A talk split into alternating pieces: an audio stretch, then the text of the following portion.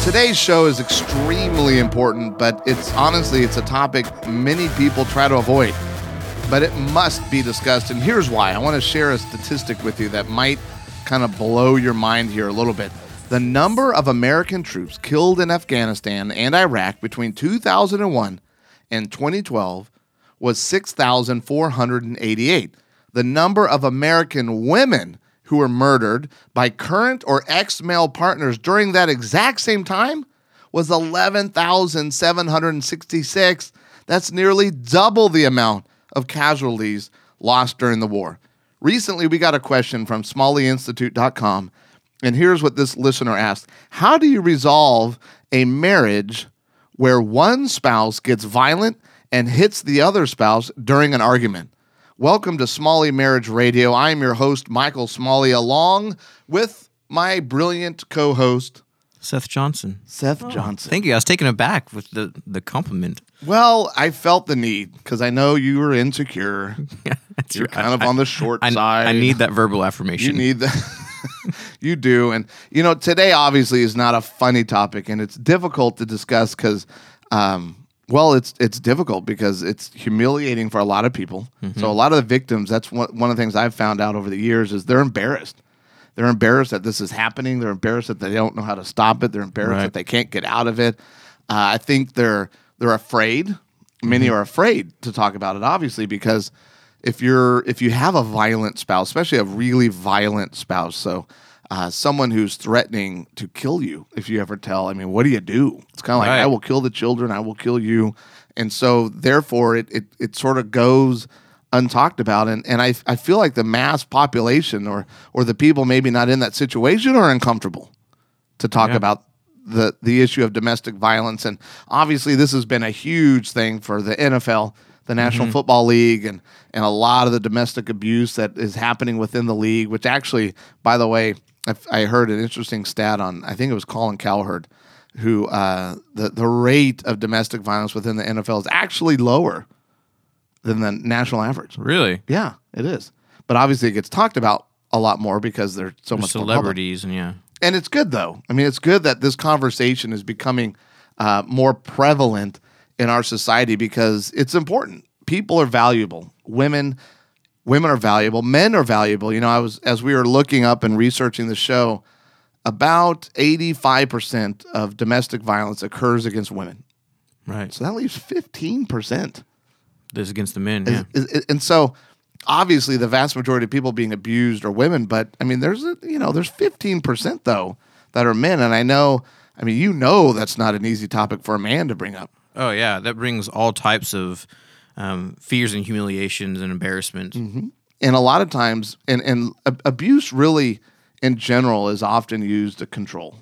It's used to get their own way and to manipulate people. And it's disgusting. So today we're going to address that. Now, I know that, you would think that many people have not experienced this, but in the world, if you take all the world combined, they estimate nearly 80% of women are going to experience either domestic violence or sexual abuse in their lifetime. Really? Yeah. Now, granted, keep in mind, you have a lot of areas, obviously, that are third world countries, which is almost I don't even know the word for it. It's almost institutional violence, like in India. I mean, sheesh. I've been there. I've spoken there and preached there to massive audiences. I'll never forget one of the largest crusades I've ever spoken at or preached at in my entire life was in Rajamundry, India. And the gentleman I was teaching with, which I won't give his name, but he was a very famous Indian evangelist there. He had invited me because he had seen me at a Promise Keepers. And I had finished my talk, and it had been received actually really well. It was to speak to 250,000 people live is quite the experience. I will never, you look out over the sea of people, and I'll never forget they had this setup where they would have like a little group of a big, big light, right, that try to light up because it was at night, and then speakers on the lights. Yeah. And they but it went back in a straight row, and they just went on forever, and I went, how far are each of those apart? They were 100 yards apart, and there were like 10 of them. I went, Oh my. And it was really an interesting thing just to hear yourself. You're like, hello, hello, hello. And all those eyes are focused on you. They are. So, and especially in a foreign country. But I'll never forget, after I'd finished, he got up and was being very kind and all this. But then he goes, you know, the Lord just spoke to me and said that who, you know, how many women here feel like, or how many women are in an abusive relationship? Out of 250,000? Mm-hmm. And I went, well, where is he going with this? And of course, tons of hands went up. He went, you know what? I'm going to have Michael come back tomorrow, and he's going to have a word just for you. And I was like, I am? I spent the entire night just kind of stressed out and up in arms, like, what am I going to say? Like, how many people are going to... Dude, thousands of women showed up the next day, and we met under a tent. And it was such a strange experience because as I showed up to this venue out in the middle of this field, right, here's all these thousands of women who've showed up because they're being abused, right? And we know there's many more that wouldn't have come out of threat. Right. And when I showed up, I noticed that around the entire tent, around thousands of women, were men holding arm in arm around the tent. I go, what is that about? Yeah. And it was a very abusive sort of, it wasn't a supportive gesture. It was like, we're still in control kind of thing. I mean, this was a crazy environment to walk into. And I know you're looking at me and you're wondering, where is this story going? But this has everything to do with today's topic. When I came in, what the Lord had given me that night was the vision or the image of Jesus washing the feet of the disciples. And Seth, you've been a Christian, your dad's a pastor. Mm-hmm. What does that gesture, what does that mean to you? So like, I'm sure you're aware of Jesus washing the disciples' feet at the Last Supper. Like, what does that tell you? Like, what message do you get out of that? It's humble service and love. Yeah. I mean, because back in that day when you're sandaling it up everywhere, walking through all that, your feet are nasty. Yep. And so when you have someone that's, supposedly placed above you going down and they're cleaning your dirty toes. Yeah. It's out of, just love and service and humility. Yeah, love, service, and humility. I would say the exact same thing, and that's the exact vision the Lord gave me for these women. So when I showed up on stage, all I did was read that scripture, and then I asked one of the women there, I asked her to come up on stage. She wouldn't. I mean, they are so low and beneath men, especially a visiting foreigner male. She would not come up on stage. So I got down from the stage, had her in a chair, and when I got below, dude, when I kneeled down on my knee, and I got a bowl of water and a washcloth, I mean, you would think, I don't even know how to describe the chaos that ensued. The women were silent. The men just with an uproar of anger, just bellowed out. And then there were many cameras and video cameras and television crews and all that kind of stuff. Like, I was on Indian news like big time for like a little period of time there. No one could believe that this white foreigner got down on his knees in front to a woman and washed her feet. And as I washed her feet, I reminded her of who she is in Christ and how valuable she is. I mean, she and all were just weeping uncontrollably. Yeah. I actually have a scar up here on my head where I got hit in the head with one of the zoom lenses from one of the cameras. Like, dude, it got crazy. Like somebody threw it? No, they came in and they were so worked up over what I was doing that, I mean, I don't know if he meant to hit me or if he just got over it, but he came in and whacked me on the head. I had blood dripping down the side of my face as I was wiping this woman's feet. It's a moment I will never forget, and here's why I share that story, is that the number one thing that happens to victims of abuse is they lose their identity in Christ. They forget who they are. They forget how valuable they are.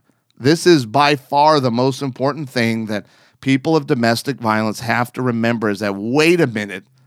Okay, obviously this isn't okay, but it's really not okay because I am a child of the King. Mm-hmm. I have so much worth and value that I will not allow myself to be treated this way. Yeah.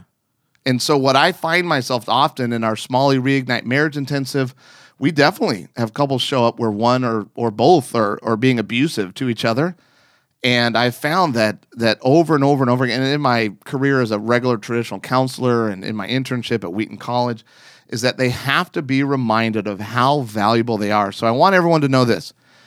whether you're dealing with domestic violence or you're just dealing with insecurity, I have a phenomenal, incredible thing that my mentor in spiritual warfare actually wrote called I Am a Child of the King. It's this exercise that you read aloud to yourself, and it reminds you of who you are in Christ Jesus. Seth, like seriously, by far, it is unbelievable. It's on one page. I'll provide it on this show. So if you just go to SmalleyInstitute.com and you'll see the show on domestic violence, you want to download it because you need to read that aloud and you will be reminded of who you are in Christ Jesus, because that is by far the number one thing that people have to understand. Now, here's the other part, and we're probably not going to have enough time to get into this right now, but there are several other things that you have to do if you are in a domestic violence situation, or you might be a friend of someone who has finally opened up to you. There are some really important things that you have to do that we can't get into this show. And I didn't realize, you know, how long the India story would take, but it's important though. And I hope that everyone heard how that was what I felt God put me in India for, was to remind women of how valuable they are. Because that's what I learned growing up in my home. Yeah, from my dad, was women are so valuable, and men as well. Yeah, and also possibly just for you to show the men as well exactly how valuable they are. Yeah. And just like, hey, no, they are worth it. They are. You are worth it. Well, don't forget to go to SmalleyInstitute.com because you can become a member. Maybe you need instant help in your relationship. Well, you can get that with a SmalleyInstitute.com membership. We've got hours of video from our best series, including ones from my own father, Dr. Gary Smalley. So check it out at SmalleyInstitute.com. Don't forget, April 30th, we have another Reignite Love Talk Evening Workshop. It's only for 25 couples, so you don't want to miss that. Go to SmalleyInstitute.com to register. Smalley Marriage Radio is brought to you by the Smalley Institute. If your marriage is on life support, reignite your relationship in only 2 days. Find out more online, or you can call us toll-free at 888-565-6462.